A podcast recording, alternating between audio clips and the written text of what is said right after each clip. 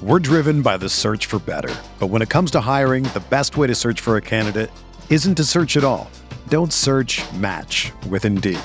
Indeed is your matching and hiring platform with over 350 million global monthly visitors, according to Indeed data, and a matching engine that helps you find quality candidates fast. Ditch the busy work. Use Indeed for scheduling, screening, and messaging so you can connect with candidates faster. Leveraging over 140 million qualifications and preferences every day, Indeed's matching engine is constantly learning from your preferences, so the more you use Indeed, the better it gets.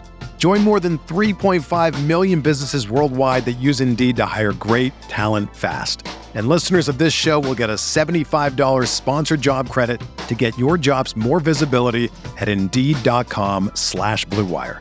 Just go to Indeed.com slash BlueWire right now and support our show by saying that you heard about Indeed on this podcast. That's Indeed.com slash BlueWire.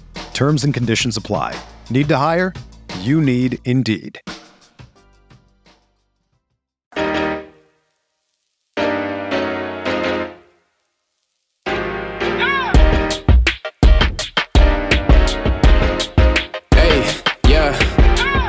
I like Kobe in the fourth quarter. This is the Dane Moore NBA podcast brought to you by Prize Picks coming at you late Monday evening. It's February 12th, and we have the Wolves blowout win against the Clippers to get to in tonight's show with Kyle Theige. I'm out here in Portland for these next two games against the Blazers, so we're recording this one at the Theige household. How we doing, Kyle?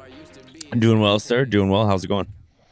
Good. I like we didn't just sit here and watch the, the whole know, game right next to Well, each we other. We should get out in front of this right now. Probably no video for this one Yes. because you and I are just legitimately wearing sweatpants sitting on my couch. But uh, yeah, I took like I took like I was telling you before the game started. I took like 96 hours away from the team. I was on a vacation, and then to come back and watch this. I like this. They should do more of this. this was a good time. So Yeah, it was. That was, I mean, one of the. I guess I haven't really wrapped my head around it. Like, if it's the best game or one of the best games of the season. I mean, I think there's things you can look at with like the box score that make you be like, okay, maybe this wasn't the most dominant game the Wolves have had all season, but watching it, it kind of felt like it was. Maybe that's part of that was the opponent. Um, maybe part of that was kind of like the runs that the Clippers were going on. Really, in the first half, it was kind of like a blow for blow sort of game, and the Wolves did that thing that they do in third quarters sometimes, where they just uh, are able to completely put a team away uh, in the third quarter. I think they won the the third quarter in this one, forty uh, to nineteen. You kind of knew Ant was going to come out aggressive uh, to start that third quarter, as he often does in those situations. But it, it wasn't really just an ant game or a KAT game or anything. It was kind of everyone just. we can get into all the guys and what they each did individually that stood out, but it just looked like a collectively really strong game from one of, if not the strongest teams uh, in the Western Conference against obviously another uh, really good good team in the West too. Uh, that yeah, I, I thought the third quarter is where this really made you be like, okay, yeah, this this Wolves team can kind of not just play with anyone, but beat anyone. yeah, it, flat out, it was the best win of the season, right? Like, and that I know that might sound hyperbolic in the moment, but like when you're 12 years old and you say that was my best birthday, well, if you have a better birthday as you get older, like as you progress through the season, I know they had a really impressive Celtics win and they had a nice Nuggets win, uh, but just to come out in a game that you know standings, whatever, first place, second place in the West, that stuff is. I know there's some tiebreaker things that are important, but that Clippers team is really good and they were i mean i, I like listening to ryan Russillo. he just straight up picked them to win the west like last week Hmm. like they have been ever since the harden trade they had about a week where james had to get in shape and then all of a sudden they just went on a tear like 20 and 4 or something with harden they hadn't lost two games in a row i think since the harden trade or since that week that they gave harden to kind of get in shape so to come out and just go toe for toe like you and i were sitting here writing down notes every time the clippers they never had like a knockout punch clearly but every time they even threw like a jab, the Wolves immediately responded. There was never, you know, they uh, they never really not even let go of the rope. They never even let them kind of stand on their two feet.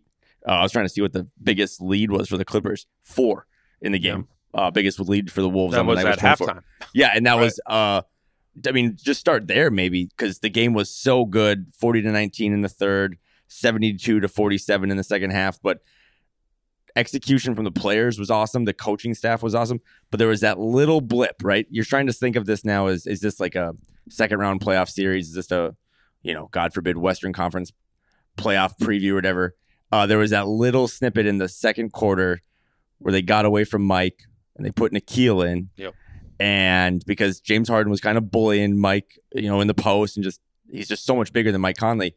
And all of a sudden the Wolves had no floor general and it all went to hell. Mm-hmm. And uh, I mean, I think I think Monte Morris hit his first shot and made it like 43-33. And then the Clippers went on a 26 run after that yeah, that's what it to, to end the first half. So there was a little blip there where the Wolves, you can't have the four starters plus Nickeil because you just don't have someone out there to kind of, you know, drunk drive, put put everyone in their positions, get everyone home safely. Don't have somebody to drunk drive. Yeah, no, wait, yeah, you don't have anyone to drive sober for the drunk drivers. Uh, but it just they, they that was like the only I guess red flag was they didn't really close the first quarter well. They were up again like twenty eight to twenty, and then they kind of played with their food. Same in the second quarter, and then they just came out what 8-0 run to start the third, Yeah. and they really never looked back after that. the the thing I, I put down in the the first quarter was KAT is the matchup. Like this is He was this awesome. Is, this is the matchup that you know the Wolves have that the Clippers can't match up against. They didn't have a an obvious answer there, and they got to be the second quarter. I was like, Harden is the matchup. Same thing for them, where the Wolves didn't seem to have an answer there, and like you alluded to in at the end of that second quarter, was that twenty to six run, kind of flipping back and forth from do we want to have Conley out here or do you want to have Nickeil on him to to guard him? And Harden makes that big three at the very end of the the second quarter and you're like, uh oh, is that now the predominant advantage in in this game? Because Karl didn't really do much in in the second quarter, but then it was Ant in the third quarter who had a very quiet first half. It's I just had the box score up the whole time and I'm like, how are the Wolves winning by so much when Ant was like over six from three, over eight from three, over nine from three? And he finishes one for 11 from three. Yet the Wolves win by 21 against the Clippers team that was clearly taking that game seriously. It, it absolutely had the, you know, trappings of, of two teams fighting for, for the number one seed in the West. But you look at the rest of Ant's box score. So yeah, it's one for 11 from three, but he goes seven for seven from two. Bunch of crazy finishes, attacking the basket there. Plus he has seven rebounds, eight assists, has a steal, only only one turnover there, and ended up leading the Wolves in plus minus. So that he could shoot one for 11 from the field or from three in a game, and the Wolves still win that while Ant still feels like one of the most impactful players. I thought that's where it, it kind of turned there, where we're like trading advantages in the first half to being like, actually, the Wolves just kind of have more that they can get to um, than than the Clippers could in this one. And I- thought that's what really kind of broke it open was being able to play that Ant card uh, in in the third quarter, and and then everyone kind of follow suit off of that. Yeah, the cool thing about this, and you and I were kind of hyped all day about this game because it was two. We talked about like styles make fights. Like it was two very contrasting styles, right? Like this is the Wolves might be the biggest team in the league, at least the biggest team in the West, right? Obviously, the Boston can throw up big lineups, and Orlando can too, but the Clippers are really wing oriented and guards and so so switchable, and it didn't really matter. And that's why I went back to that Nickeil moment in the second quarter where Finch for a second there, he saw Mike kind of get bullied by James a little bit, where he's like, you know what, we're gonna kind of pivot to respond to what the Clippers are doing. Um, and I don't know, I I- I think back to this whole experiment and this whole roster building, and Finch and Tim Connelly kind of puffing out their chests and being like, hey, we're gonna make you respond to us, type thing. Like we're not gonna downshift our size to try to translate to what the other team's doing. So outside of that, I feel like they just leaned into in the second half. They were playing. I mean, Kyle was the backup point guard, right? I mean, I know Monte Morris got in there. Nickeil didn't play in the third, probably ironing out those rotations. It was obviously Monte Morris's debut, but uh, they just leaned into being big, and it didn't hurt them at all. And it not only didn't hurt. I mean, the Clippers tried to go small. They tried to play Zubac. They tried to play Plumlee. They played Theis. They had no answer. It didn't really matter. yeah, it's. I mean, we kind of. I don't know. Once we got 25, 30 games into the season, you start and you see that the Wolves have what were they 22 and 6 or whatever they were at at kind of the the peak of the time and you go okay what is this team susceptible to? Who are the teams in the west that might give them problems? And they hadn't played the they hadn't played the clippers yet and you were like oh i think i think that might be one of the teams that would be a problematic matchup for the wolves. And now they've played them twice beat them at target center and crushed them tonight in in la and it's just not proving to be an advantageous matchup for the Clippers in the ways we thought. And I think it is to your point because the Wolves, even against this opponent, have not had to change their identity, their rotation, their style of play uh, to match the the Clippers. They have enough guys to be able to guard on the perimeter. Like, yeah, okay, we can nitpick with the Mike Conley onto James Harden sort of thing. But if that's really your primary defensive issue against the Clippers, like okay, that like you you'll be able to to figure that out, and that they were still able to be themselves. That Rudy was still able to be you know dominant in the rim, and that they were at the rim and they were able to be the defensive team that they've been this whole season. I don't know. I I, I don't think we could say that the Clippers are the most dangerous opponent for for the Wolves in the West that's two pretty convincing victories. And I don't know, like that first game against the Clippers was kind of tough when the Clippers went small, and that's how they kind of made their run uh, in the in the the fourth quarter of that game, if I'm remembering correctly. They didn't really go smaller. I, I just I don't know what the I guess the Clippers' answer is for the Wolves to give them an advantage or to be viewed as as the favorite in in this matchup, other than just needing you know Paul George and Kawhi Leonard and James Harden to be elite elite shot makers and that's just difficult to do when you have when you do have the wing depth of defenders that that the Wolves have. I it, it's I don't know, I would like predict the Wolves to to sweep the Clippers or anything, but you caught me 6 8 weeks ago, I would have probably been like, yeah, I think the Clippers would win that series against the Wolves and it's it's getting harder. It's getting harder to make that argument. I think the Wolves have outscored the Clippers in seven of their eight quarters in their last two games, which you know, small sample size, whatever. But they've also beaten the Clippers straight up in six of their last seven games, which again, Harden's only a part of. It's a different Clippers team, but if you're a Clippers fan, you can just walk away with this saying, I mean, like I literally saw James Harden was at the Super Bowl, so you can just say a little Super Bowl hangover, whatever. One game we didn't, we came out flat. Well, in a series. See, I don't think they came out flat though. No, I know, I, I, but I'm saying from a Clippers fan, yeah. like you know what I mean. Like if you're trying to cope, as sure. I've been good at doing in life, like you're just like, hey, didn't go well, all that stuff. But if you're a Wolves fan, I mean, it's a symbolic win in the sense that like Terance Mann was non-existent tonight. He did start, uh, but this is the team, the Clippers, that possibly forever like ruined or adjusted or altered Rudy Gobert's perception in oh, the yeah. league. This team and the way that they would want to play, right? With five out and making Rudy defend and chase and stuff. And the reason, and we've talked about this all the time, but it's worth bringing up tonight of all nights. The reason it didn't work in those Utah years is because he had to play defense for basically all five guys. And you watch tonight, and I don't know if this is just the most perfect selfish segue, but I thought Karl was probably the best player on the court tonight. Uh, he was awesome. We should talk about just him in 2024, essentially playing all NBA basketball. But Kawhi Leonard, Paul George, all these other guys, Jaden McDaniels was like the best defensive player on the court tonight. He was incredible. And by having him and by having Ant, by having and Carlos playing good defense and Mike and Nickeil and all these guys, it just allows Rudy to not have to do what he did in Utah when he did get, you know, I don't want to say exposed, but in that situation he did. So, uh, yeah, you know, Ty Lue, we were saying this before the game, right? Like Ty Lue might be the best coach in the league, or he's one of the three or four best coaches. I'm sure him and his staff in a seven game series would find clever ways to pivot and try to throw some stuff at the Wolves. But if you're a Clippers fan, you got to look at these last couple games and be like, there's an issue there. And I don't know how we solve it because in those two games, the Wolves have just gone toe to toe and then they've just knocked them out early and they've never really looked back. Yeah, I just, I guess I don't know what like what are those tricky things that Ty Lue could go to? I mean, it just seems like it would be going small and not playing Zubac, Theis, or Plumlee at all. It would probably be like taking 53s.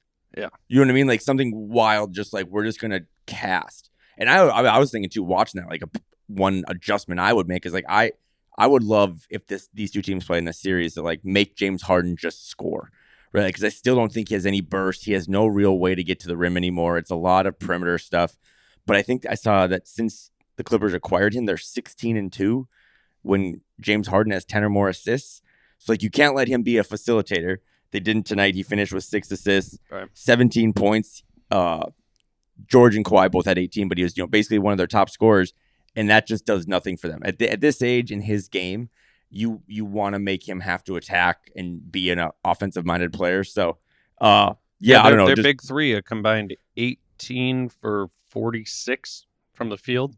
18 for 46 and if you add in bones they were 18 for 46 still oh wait he didn't play uh, but no i mean just just across the board also you just kind of box score hopping around obviously i said jaden was great rudy was 17 and 10 four blocks two turnovers no one uh, ant mike karl jaden the guys that you're always pretty used to having a lot of turnovers right just had Yeah. one apiece um, and then obviously which is becoming a, a trend for the better for this team right now, where that has been the turnovers have been down for.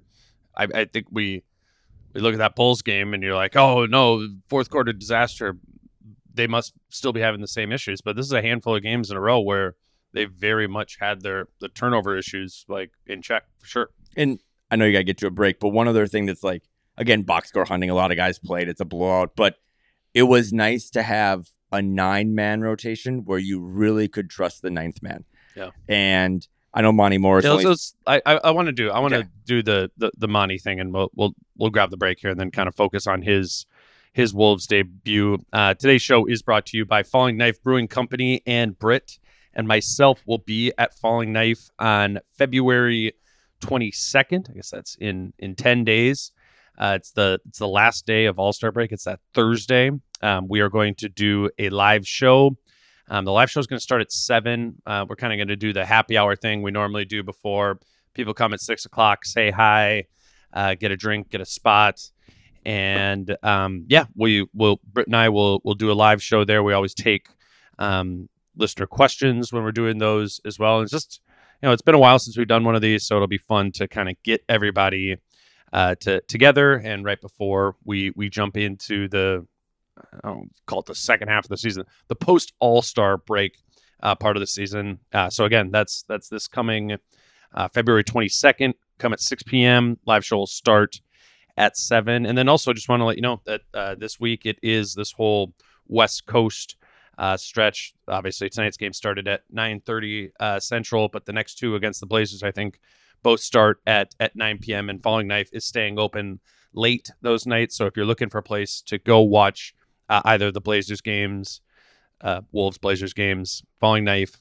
um, will be open late, uh, even though it's a it's a 9 p.m. tip. And then today's show is also brought to you by Prize Picks.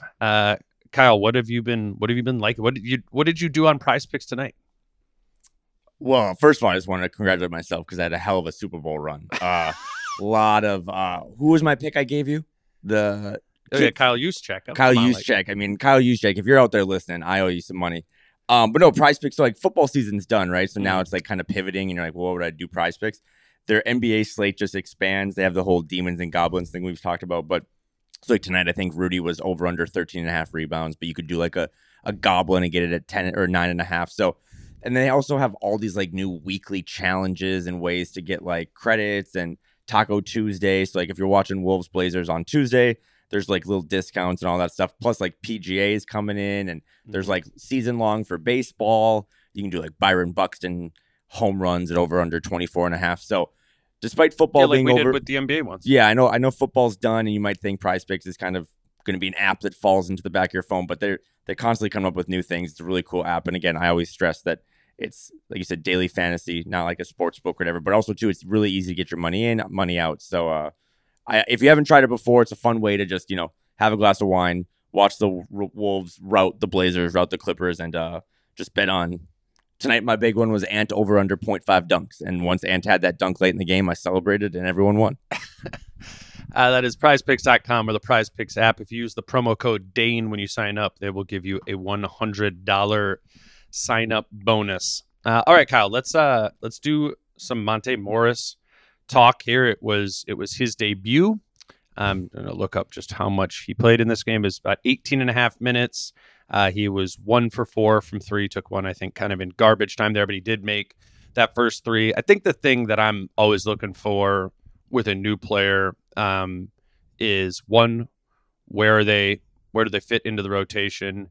and how do they meld with that group of players that they're they're playing with. With Morris, you just kind of knew he was going to be one of those guys that wasn't going to stick out like a, a sore thumb. He just he looked very comfortable integrating with the group, I thought.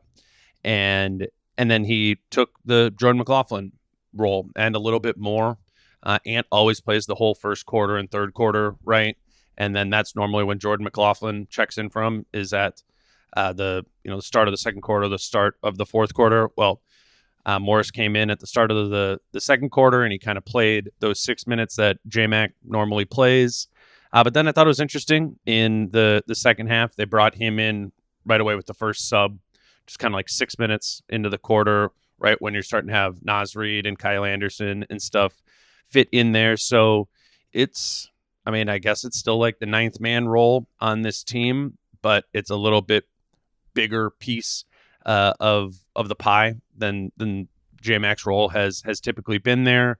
Obviously, in this one, they they blow them out and they're able to save some minutes all around. And a lot of the bench guys played a lot of minutes. I mean, Mike Conley only plays 24 minutes, like you said. KAT didn't even play uh, in the fourth quarter. He only plays 27. Jaden only plays 25. So I don't know if you know 19 minutes a night is the expectation uh, for Monte Morris, but I think you're going to see two full stints uh, a half and and probably somewhere around that 15 minutes uh, a night mark even though he is kind of the functionally the ninth man on this team right now one game small sample size blowout win i was shocked at how much he played but not like in a bad way but just i mean again he's only played now seven games this season but 18 minutes is a season high for him. Like I don't think he ever touched that when he was in Detroit. And yeah, again, it was all like eight to 16 minutes when I looked at the game. Yeah, and again, that you can almost take nothing from anything that the Pistons do in the last three years. But just to throw him into the fire, and you know, Chris Finch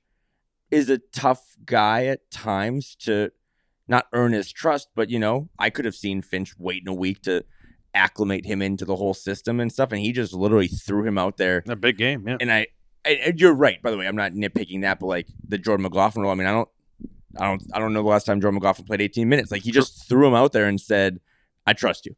And for Finch and all the things I like about him, I think that's one of the, maybe the flaws is that he's has a shorter leash for some of these guys. But uh, yeah, I mean, he's not going to pop off with you know off the off the box score with five points, two rebounds, two assists. But he had a timely steal. He did have a really athletic block on that yeah. one. It just insanely pornographic defensive sequence where he gets a block and then Rudy gets a block and there's just a scrum for the ball. Uh, but if nothing else, I think what's cool about maybe a backup point guard, he took that big three, obviously on that kind of pick and roll with Rudy. Is just it would be ideal if there's games where like I don't really remember Monte Morris playing, but that's a good thing. Like right. that's kind of what you want from your backup point guard is to just keep everyone else again in their lanes doing what they're supposed to do. He's not here to he they they did not acquire a bucket getter. Right? Yeah. That's not in those three categories we had. That is not what Monte Morris was. They acquired a backup point guard, and I thought tonight, as much as Jordan McLaughlin is a fan favorite and does a lot of cool things, there were just little intricacies that Monte Morris had tonight. There was just like, yep, that's an to elevated get, to get a guy like that too for essentially no cost.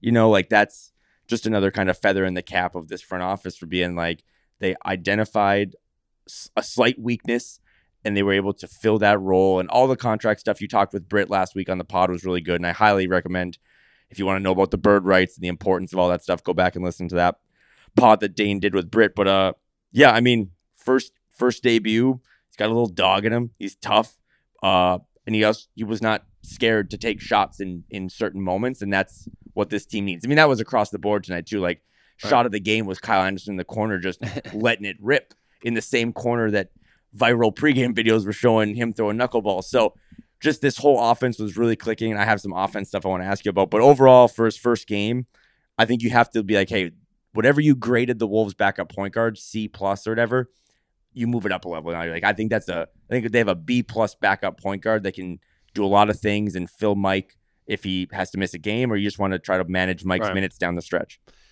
he was open a lot in that. in Oh, that yeah, yeah, first okay. and- Watching these games with Dane, like he's got a real old school notebook. He's like a 65 year old man. He's writing all these notes. And what's the first thing you said when Monte Morris out there for like 60 seconds in? You're like, his teammates need to learn that he can actually shoot Yeah. because they're not used to whoever that fifth guy is in those rotations, those backup point guards, being a threat with the ball to shoot.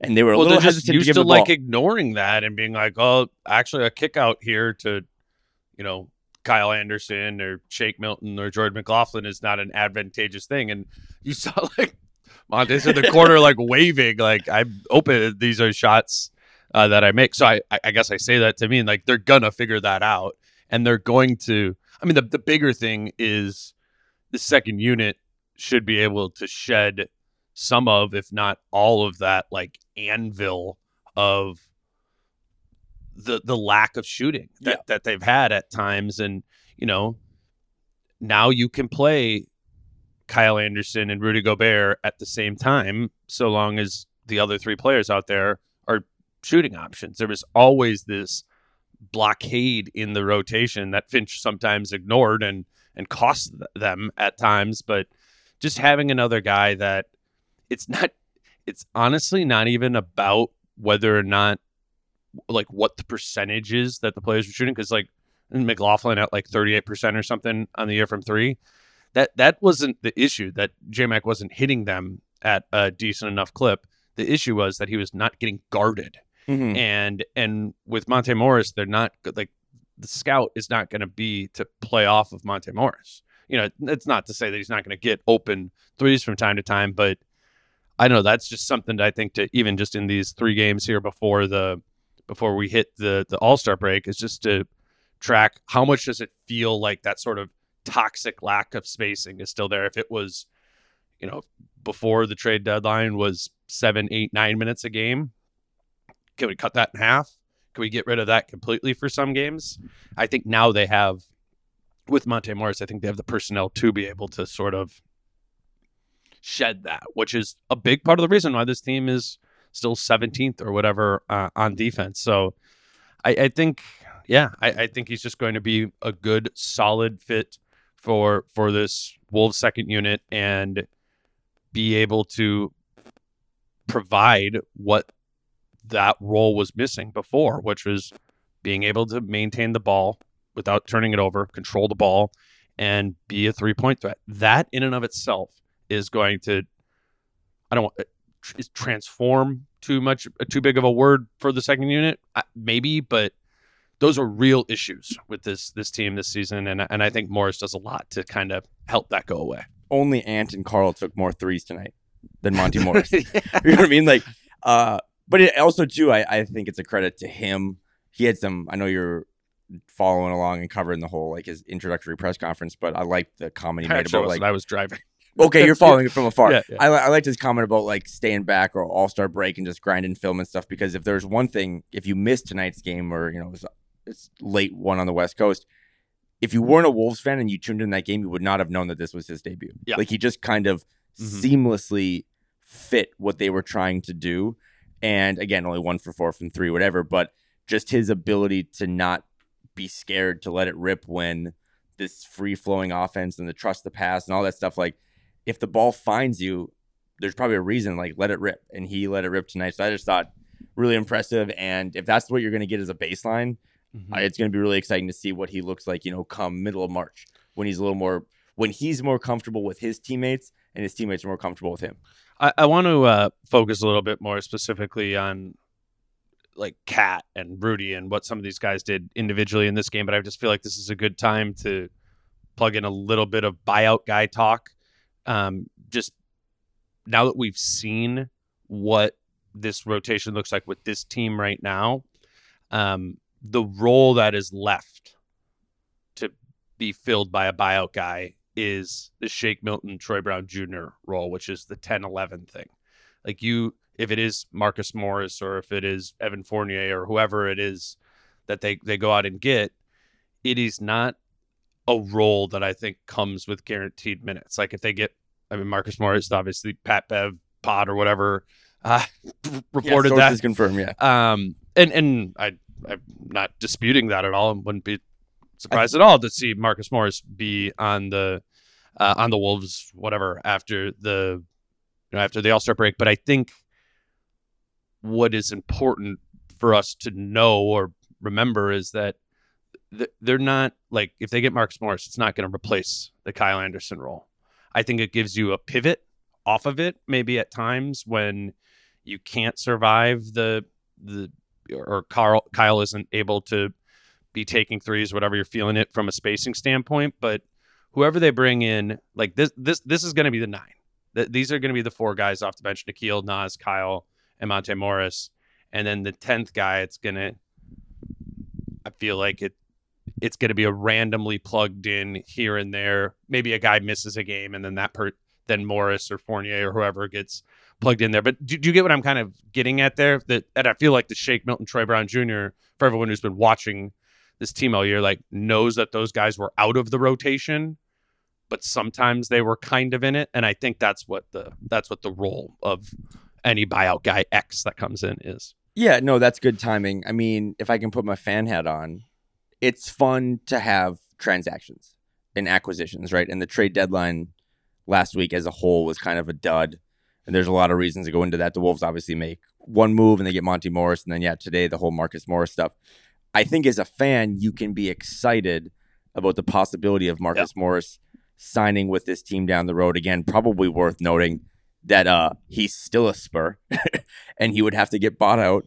And I think it's like a 48 hour waiver period. And then I, I do think the deadline is like March 1st. So I don't yeah, to be expect mm-hmm. to see him in Portland this week or whatever. But uh, I think you can be excited about the opportunity to sign a guy that brings a little, you know, sure. toughness.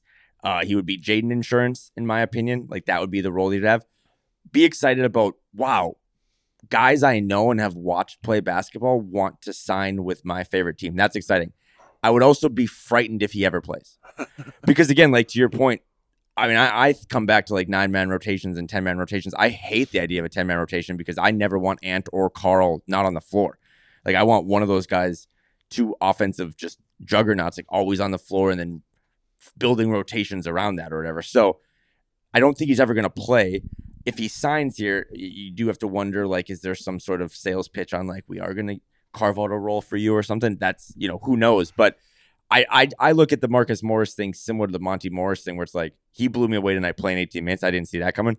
But I think Morris is just more of a insurance policy where like if things don't go right, you know, you you have a Jade McDaniels punch another wall. Now you need Marcus Morris to play, but at full strength, like you said, that's your well, nine. And and it, and also you're right. To the somebody gets hurt, whatever. If you need to put another person into the rotation, like I, I think we've come to grips with the idea that you're not getting any impact this season from Josh Minott, Leonard Miller, Wendell yeah, Moore Jr. down yeah. So to that end, you kind of do need depth um, for a player that you could plug in if somebody rolls an ankle or or whatever. Like maybe they're not in the rotation right away, but you're cool with them situationally needing to be able to do that. And and with Morris, I mean, I didn't get a chance to watch any of him today, but you know, just looking at the stats, last five seasons from three, 40, 36, 37, 47, and and 41. Uh, I, I think we've all seen him play a lot over the years. Huge mid-range volume guy, like that's kind of his his offensive game. Obviously, you'd, you'd like him to be more of a, a spot up three guy for this team, but the physicality uh, that that he could add would be you know advantageous for for this team too. So we'll see uh, if that if that happens with Marcus Morris. I just wanted to talk about even before with the quote unquote news of that Morris thing came out. I just wanted to talk about like what that role could and, could even and I, like. I do think, and this is weird because I do sense myself talking out of both sides of my mouth, but I do think there is real value in having like a toughness coordinator. Sure. Like I also well James Johnson. Right on the on the same side, like there's nothing I hate more than a guy that talks a bunch of shit that never leaves the bench. Because it's like like that's pretty easy to just be like, you don't play, like don't talk to me. Yeah, right. But I just I I just think again, like this is about having insurance. It's really fun to have new players on your team and see what jersey number they're gonna have. But you know like this starting five is one of the three or four best starting fives in the league. Like you want those five guys out there. Like uh, mm-hmm. I don't know thought I saw the other day like a plus eleven net rating on the sea. Like you want those five guys to play a bunch of minutes come playoff time, and then you know factor in a little bit of Naz as your third big, and factor in Nickeil on the wing. Just Mark Marcus Morris shouldn't play ideally, but if you need him to, all the stuff you just said about his ability to space the floor, give a little toughness, also like a beloved teammate, which again I think we are entering this phase of vibes and all that stuff matter. Like how mm-hmm. locked in are these teams? And mean, the Minnesota Timberwolves have one of what seems to be the most cohesive units, locker rooms, whatever you want to call it in the league. So if they can go get him, that'd be great. I don't expect anything to happen this week. That's probably more of a when everyone's bored next week on an off week during All Star break. But uh, yeah, I mean, it's just cool to see again as a fan. I'm not used to buyout season, the Minnesota Timberwolves ever being in tweets. So, and whether they be Woj tweets or Pat Bev tweets, it's a it's a new venture for us. So I've I've got some offense stuff I want to ask you about, but what else do you want to go into? Let's uh let's grab another break and then uh, we'll come back with Kyle, get into the offense. I want to talk a little bit more about KAT and Rudy as well. We're driven by the search for better. But when it comes to hiring, the best way to search for a candidate isn't to search at all. Don't search match with Indeed. Indeed is your matching and hiring platform with over 350 million global monthly visitors, according to Indeed data, and a matching engine that helps you find quality candidates fast. Ditch the busy work. Use Indeed for scheduling, screening, and messaging so you can connect with candidates faster. Leveraging over 140 million qualifications and preferences every day, Indeed's matching engine is constantly learning from your preferences, so the more you use Indeed, the better it gets. Join more than 3.5 million businesses worldwide that use Indeed to hire great talent fast. And listeners of this show will get a $75 sponsored job credit to get your jobs more visibility at Indeed.com slash BlueWire. Just go to Indeed.com slash BlueWire right now and support our show by saying that you heard about Indeed on this podcast. That's Indeed.com slash BlueWire. Terms and conditions apply. Need to hire? You need Indeed. When you need mealtime inspiration, it's worth shopping Kroger, where you'll find over 30,000 mouthwatering choices that excite your inner foodie. And no matter what tasty choice you make, you'll enjoy our everyday low prices, plus extra ways to save, like digital coupons worth over $600 each week. You can also save up to $1 off per gallon at the pump with fuel points. More savings and more inspiring flavors make shopping Kroger worth it every time. Kroger, fresh for everyone. Fuel restrictions apply. All right, Kyle, we can um we, we can get into I'm not sure what you have over there in terms of uh what that means with with the offense. I just wanted to make sure that we didn't while we were just kind of hitting on everything quickly at the beginning of the episode. I don't want to brush over uh what what Karl did in the first quarter. I think that really established uh the advantage the Wolves had in in this game. They don't have a a strong matchup for KAT in a one-on-one situation um, and when KAT is able to get that drive game going and force them to double him, even if they if that's not their initial plan, that's a real win for for the Wolves offense. I thought he really triggered that uh, early in the game, even if he didn't score a ton after the first quarter. Establishing that early with Karl, getting Karl kind of in a good rhythm. Um, I find that always to be big. I think particularly recently that a strong start is big for him. I thought it was big in this game. And then, I mean, I don't know what to say about this Rudy stuff defensively other than what we're saying every day, but it is it's insane. I mean, the, the dominance, the dominance at the rim, particularly against like three real at the basket weapons in in Harden, Leonard, and um and George that that Rudy can be that impactful while also kind of taking away Zubac, who's a really good drop off option. You know, typically when you watch the Clippers, when the big comes over to, you know, stop a Harden drive, that's very often leads to a Zubac dunk. And I remember it's like the end of the third quarter or something like that. I'm like, I said to you, I was like, I think that's the first thing Zubac has done th- this entire game. So that Rudy, I mean, that he's able to control his man and really negate the other team's weapon, primary weapons. I, I, we we say it all the time, but it just it really deserves every game recognition because it is just as special as you know somebody going for 35 40 points when he's playing Like this defensively, it is the equivalent of that on, on the offensive side of the ball. Plus, liking the way offensively more and more that he's imposing himself. I had another one of those like straight line drives from the perimeter, like in the first quarter where they just like weren't guarding him and he just like sprint dribbles. Is that when he caught it at the top? Yeah. you love that shit. Dave went crazy. I, I I love anything that isn't just Rudy's in the way or Rudy's stuck. You Mhm. know when and that that's kind of like the whole push shot thing that I got obsessed with. It's just like these little things that Rudy can do that makes him not just survivable offensively, but a weapon at times. There's been more and more of that over the course of the season. Yeah, it's still not clean, and he still like shoots a shot or two in the paint at the rim with two hands every so often and misses them. But I think the I think we're seeing a lot more offensive game from Rudy Gobert this season than we've probably ever seen from him in his career back to the Utah days because there's a greater freedom and and he's doing more with that and being able to punish guys with some of those duck ins and has a little bit of more control to his his post up game and is able he had that big dunk over Kawhi that was off of an effective like post move creating space and creating himself an advantage at the rim.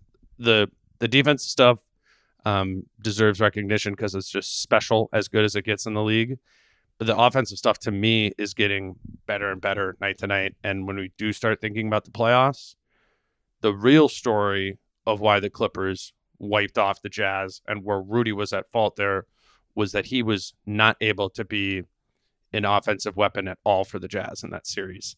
And he could not punish Terance Mann on, on the other side of the floor on offense when they were guarding him with a six foot five player.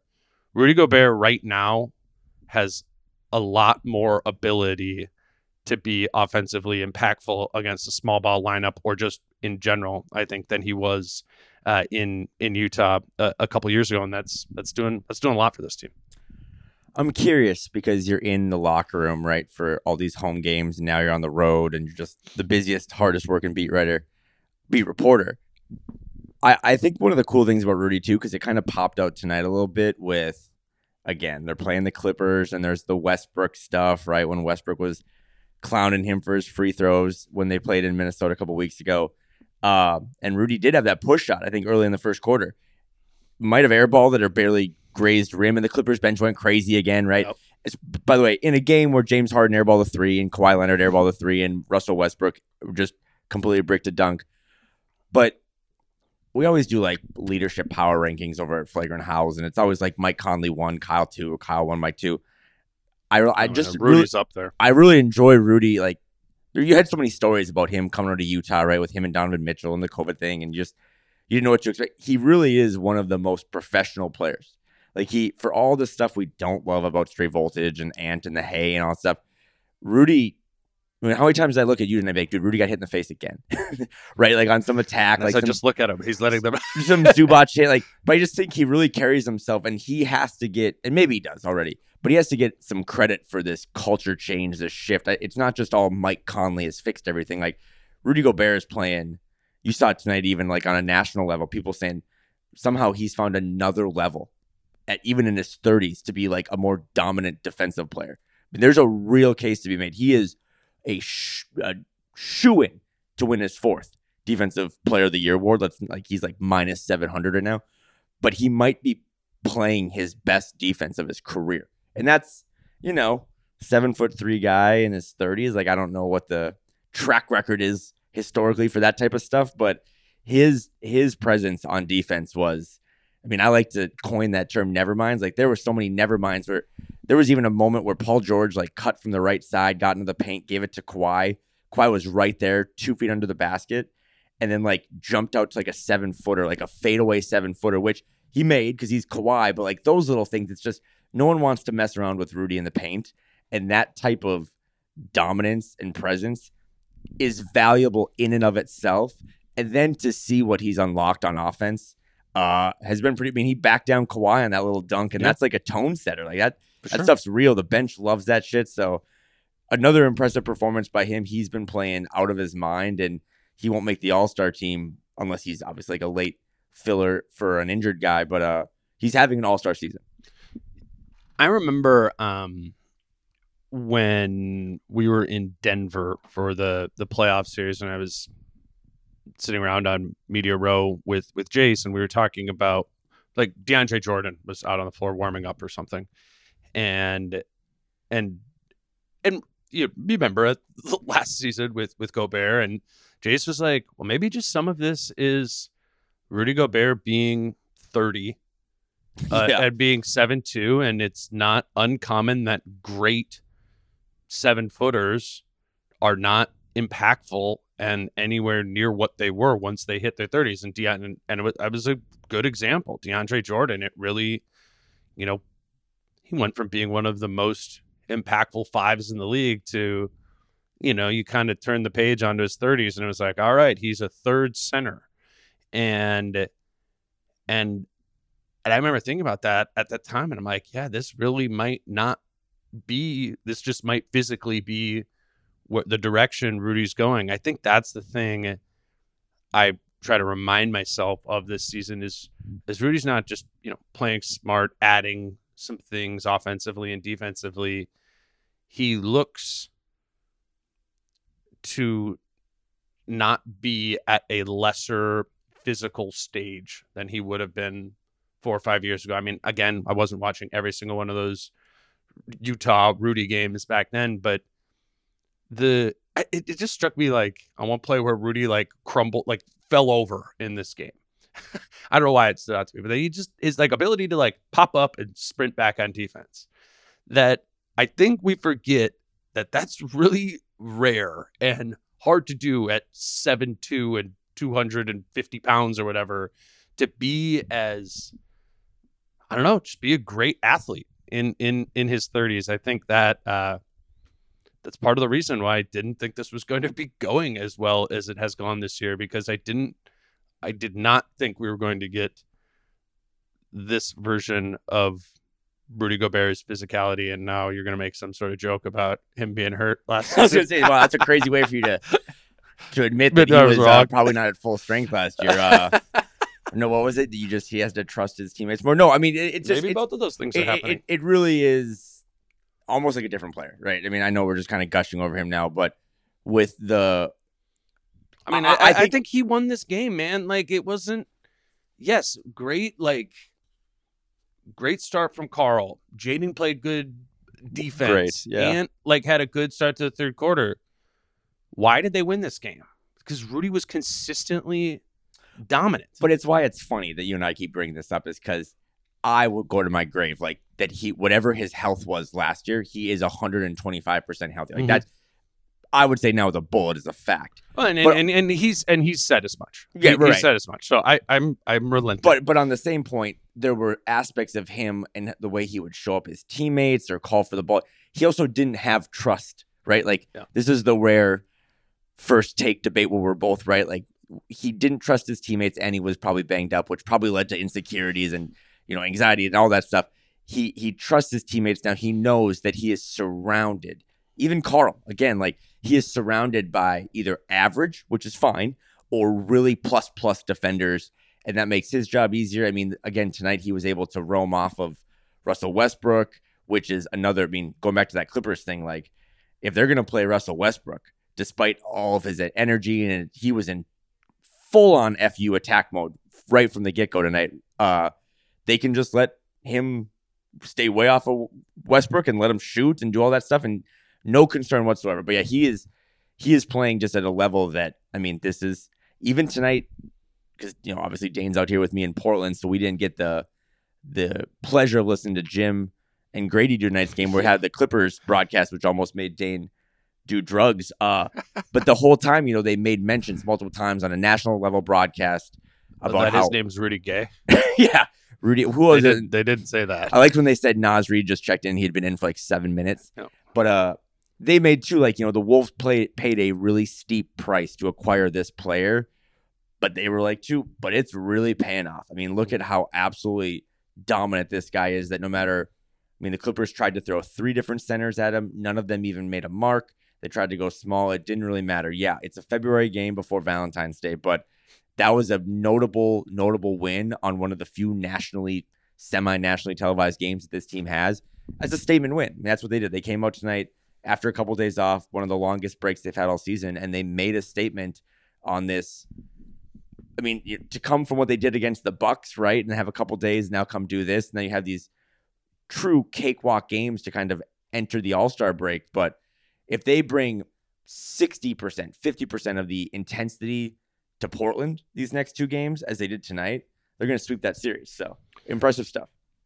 Yeah, and and I just hope they do. You know, it's gonna feel Yeah, a lot last better year they lost them. to the Blazers in both games and it was miserable. Uh, no, it's just like they, they have a really they have a really good chance to really end the first half of the season on a real high note. and Right make here. a statement, right? Like you send two All Stars to Indianapolis. Yeah. You send your head coach to Indianapolis. I mean, Alan Horton had it today. I think they've been in first place alone, 71 of like the last 85 days. That's not nothing, right? Like, No. and I, I, I'm stealing this from our friend Jon Krawczynski, but uh, he had a great one. The Wolves are 11 and 5 in their last 16 games. Those five losses have come by a grand total of 17 points. Hmm. That's 3.4 points per game. Their 11 wins have come by 168 points, 15.3. Like the, what what they're doing is they're playing awesome basketball. We just in our brains, and I that's fine. We we think of that choke job against the Magic. We think about that choke job against the Spurs. Right. But they're playing awesome basketball, damn near for the whole 2024. And I think a lot of it is because Karl-Anthony Towns might be playing. Like I know Yeah. we kind of already did, but I think it's it's tapered down a little bit. These last five games have been kind of a weird blowout, blowout, choke, you know, the Bulls thing or whatever. But I think Karl's playing maybe not statistically his most productive, highest volume of his career, but when you factor in winning, I think Anthony Towns is And playing his best basketball yeah. of his career. Mm-hmm. Um, the the last thing I had written down that I feel like is is worth touching on is that was a really physical game. Okay. Um, and I thought the officials kind of let it be physical too, and and I think that's how it will be in the playoffs more. And I think it's it's noteworthy that they kept their heads and they did not get out physical or out frustrated by the referees in this game in that type of setting against that that type of opponent. That's another one of those kind of lurking fears you have about this team is you know what what is going to happen when another team matches their physicality and frustration creeps in because of it and that certainly happened this year but it, it, didn't happen tonight and it didn't happen in a game where you maybe almost would have expected it to so i think that's a i think that it's a, it's a credit to them to to have played a physical playoff style game and looked like they belonged in that type of game I'll do you one better. If the Wolf, if you took this Wolves team and you put them in the '90s, I guarantee you they win one title. Because no, like because I think if you get a Clippers game like that where it's really stop like start four tons, better tons of whistles, like the Wolves want to play '90s level physicality. Like I'm not talking handshaking, but like they want to play physical. That's part of their DNA. Like they're not just because you know guys like Karl and Rudy and some of these guys have like a persona. They're physical. Like they're long, they're big, they're physical. And tonight, I mean, I thought it was it's weird that we're doing this, but for all the complaining I do, I thought tonight was like one of the most well officiated games that I've watched because, like you said, they just kind of let them play.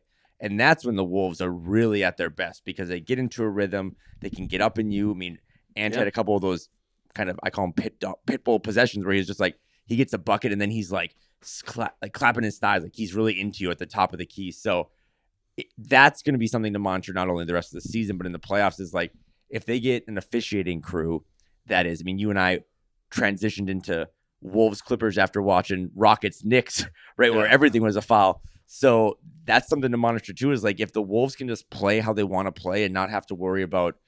I mean, they're not grifters, right? Like they don't seek out fouls like a lot of these other teams do or these star players do. If they can just play basketball and people swallow the whistle And that most should part, be that's big. and that should be the assumption in the playoffs is that's hope- how the yeah, would hope, playoffs yeah. are more typically officiated and this is looking like a team that can play within those type of constraints of of the game, you know, and that to me is is noteworthy with this team. Um, I I think it's their emotions and their ability to get overzealous in that and with the refs is is something that you know has bit them in the ass th- this season, and it didn't. Uh, it didn't tonight, and I, I think that that matters. Um, yeah, In the in honor of the Super Bowl, can Yes. we do an overtime overtime topic quick? yep, I'm I'm out. So Because you did, you said with Britt the other day that you thought the Wolves had kind of turned a corner a little bit offensively, just a little bit. So just for the, do you know what the Wolves are on the season in three pointers attempted, like ranked in the league? uh, it's like twenty Twenty fourth fourth. in the month of February. Five games, right? That Magic collapse, Mhm. Rockets blowout, Bulls collapse that they absolutely should have won, and they blow out the Bucks. They blow out the Clippers. Do you know what they are in the last five games? They're ninth. Again, small sample size, right? But this but, is kind but of they- but there's clearly been an intention. I mean, it was Karl sh- shot 16 um, against Again. the Bulls, Mhm. and then he shot what was it? Then I think he shot eight against Milwaukee. six against Milwaukee, five tonight. Okay, Um, so again, that's been a little off, but he he had a couple games in late January. It was like 15, right? Well, there was just that there there have been the there was a lot in the beginning of the season where it would be like three, you know, Right. Yeah, and, yeah, and, yeah. and that that's just the That's inexcusable. and and and you're talking about the the three point volume as a as a whole, and Karl can't drive up the three point volume as a whole of the team, um, but what he can never do is have a only three three point attempts game, you know, and and I think he's moving in that that direction there. Um, you know, I thought with you know Ant driving, Jaden was willingly taking them when when he was open there. There's just there's been a lot more of actually spacing and standing set ready to shoot on on the perimeter in these last five games after the magical film session or whatever um where this team looks like it wants to shoot more threes. And and they, they are but i feel like just watching possession to possession there there's there's less of the jaden looking for a drive karl looking for a pump and go um you know ant not looking to get to the step back and instead getting the mid range like he's he is looking for for for the three point option more. And yeah i would assume post all-star break that if they get into it at 24th or 23rd or 22nd or something like that i i bet you this will be an above average or around 15th in, in three point volume. I think that would do a, a lot for this team and that's what we're talking about right? We're trying to add all what are these like six seven things that they can add offensively over the final 30 games of the season that you put that all together in the pile and you go we're not a shitty offensive team anymore. And i, I what those things are are starting to come into clarity and they're starting to do them more often and that's why that's why I do assume that this team is going to turn uh, a corner offensively and I think it's yeah it's starting to happen and again, it's a small sample size, but the it's a small sample size, but a very meaningful topic because all we did in January was rip the shit out of their offense, right? Like you can't. You're a fake contender if you're going to be the 20th ranked offense in the league or the 18th ranked offense. So again, I'm very acutely picking my stats here, but in that same five games for the month of February, they're sixth in offensive rating. Uh, on the season, it's kind of weird if you actually look at the Clippers and the Wolves. Yeah, the Wolves are 24th in three pointers attempted, but they're second in three point percentage, 0.3 behind who's in first? The Clippers. Mm. So it's just, again, like these little things we were talking about in January. I was really focused on Karl should never rest without taking seven threes or eight threes, right? It's not just Karl elevating that because tonight, again, he only had five, but I think, and you're kind of maybe seeing it, that's my point, is that there's probably been, whether it be that magical film session or a daily thing where maybe they finally realize, okay, the defense is so sustainable and we can, it'll travel anywhere. We can bring it to Milwaukee. We can bring it to LA. We can bring it to the West Coast. But now we like, let's let it rip. And you've been saying it in all these post game pods and all your interviews with Rudy and locker room stuff that like Rudy's saying it. Like, Yeah. we got to let it rip from three. Like, we, the the seven foot three Frenchman who plays defense is like, I want my guys to take more threes. Like that's crazy. So it'll be something to monitor. I'm sure they're gonna have, you know, 35 threes a game or something against this Portland team that's undermanned and, and they're, it's gonna be up and down and probably at least one blowout mixed in there too. But when they come back from the All Star break and they're refreshed and they have everyone kind of acclimated more, I hope that's something that sees, you know, like they're not Mm-hmm. going to get to top 10 in the league in three pointers attempted, but can they get to like 14th or 15th and just be league average because they Yes, have the guys they, they can. They absolutely can, and they should, and they should have already been doing that. That this, it's not good that it's at 24th right now, but it's it is what it is right now. It's what is it going to be going forward, and I think there's real reason to believe they have turned a corner in some of their Right. habits. Yeah. I guess is and this this is developing the three point volume into one of your habits. That's you know that's that's meaningful for for this team who just needs to continue to to level up offensively. You got anything else? No, just a sincere apology to anyone that doesn't like me because I think I'm going to be doing like five pods this week. So buckle up because it's going to be a lot of me and a lot of Dane. But uh, I'm excited. It's kind of like Yeah, no, tomorrow will be fun. it's also like a throw. I mean, you and I have been friends now for a while, and we've been doing this for a while. And again, this we'll have this on YouTube, but it might just be Facebook photos of our faces or something, no video. But uh, this is kind of like an old school throwback for us this week of just late night gamer pods. Yeah. If you're in Minnesota or you know the Central Time Zone, or God forbid the worst time zone, the Eastern Coast, uh, it'll be in your feed hopefully every morning when you wake up, and it's gonna be a fun little way to ramp up for a break. I know the Wolves just kind of came off of a break, but Yeah. they get a week off. There'll be a lot of cool stuff for fans and Ant and Karl and, and Finchy in Indianapolis. But uh, yeah, I, you and I are gonna be doing a lot of content this week, and then we'll take a break, and then it's gonna be a sprint. Hopefully, knock on wood until uh, mid middle of June. Yeah, Kyle and I will be back. Uh, well, we'll be both at the game covering it um, at Moda Center on, on Tuesday night. We'll do another, I think, sort of late night pod uh, off off of that game. So that'll be up first thing Wednesday morning. Um, Britt and I are going to record um, sometime on Wednesday afternoon. So that'll kind of, I guess, be the Wednesday evening, Thursday morning show there, and then Kyle and I will do another one off of the the Blazers game on Thursday night. So yeah, a lot of Dane and Kyle. Um, we'll yeah, we'll just kind of lock in and we'll now. They were in LA today. We're in in Portland. Um, we'll be around the team for the, for the next few days, and it's always fun to kind of when a team is in. I, I like doing these trips when the when the team is in the same spot for for a while. Feels like kind of like I don't know. It, it just has a, it has a different vibe to it, a little bit more settled in. Um, they're gonna uh, be in Portland, you know, basically for for the entirety of the week, and and we'll be there too. We'll be doing a lot of pods. Um, he's Kyle Theige. You're following him uh, on Twitter at Kyle Theige. He's also going to be doing Flagrant Howls tomorrow uh, as well. So uh, check that out, and uh, we'll be back late on on Tuesday night and talk to you then uh, Wednesday morning in your feed. Until then, he's Kyle. I'm Dane. Peace out. How I'm feeling, man, I hope it never stop, yeah. Green and hot so you can find me in the crowd, yeah, yeah. Don't let standards ever, ever bring you down, yeah. Hope you dancing like nobody else around, yeah. yeah. Everyone is talking about magnesium. It's all you hear about. But why? What do we know about magnesium? Well, magnesium is the number one mineral that 75% of Americans are deficient in. If you are a woman over 35, magnesium will help you rediscover balance, energy, and vitality. Magnesium supports more than 300 enzymatic reactions in your body, including those involved in hormonal balance. From functional medicine doctors to mental well being and female hormone experts, we all know that magnesium is the one mineral to improve all aspects of well being and health. But which one? Magnesium Breakthrough from Bioptimizers, the trusted choice recommended by leading experts with seven best absorbed forms of magnesium to ensure your body receives the support it needs for overall well being. Go to bioptimizers.com slash balance today and use code BALANCE10 for 10% off. Support your journey to wellness at B-I-O-P-T-I-M-I-Z-E-R-S dot com forward slash balance. Magnesium Breakthrough from Bioptimizers, your foundation to optimal health and vitality.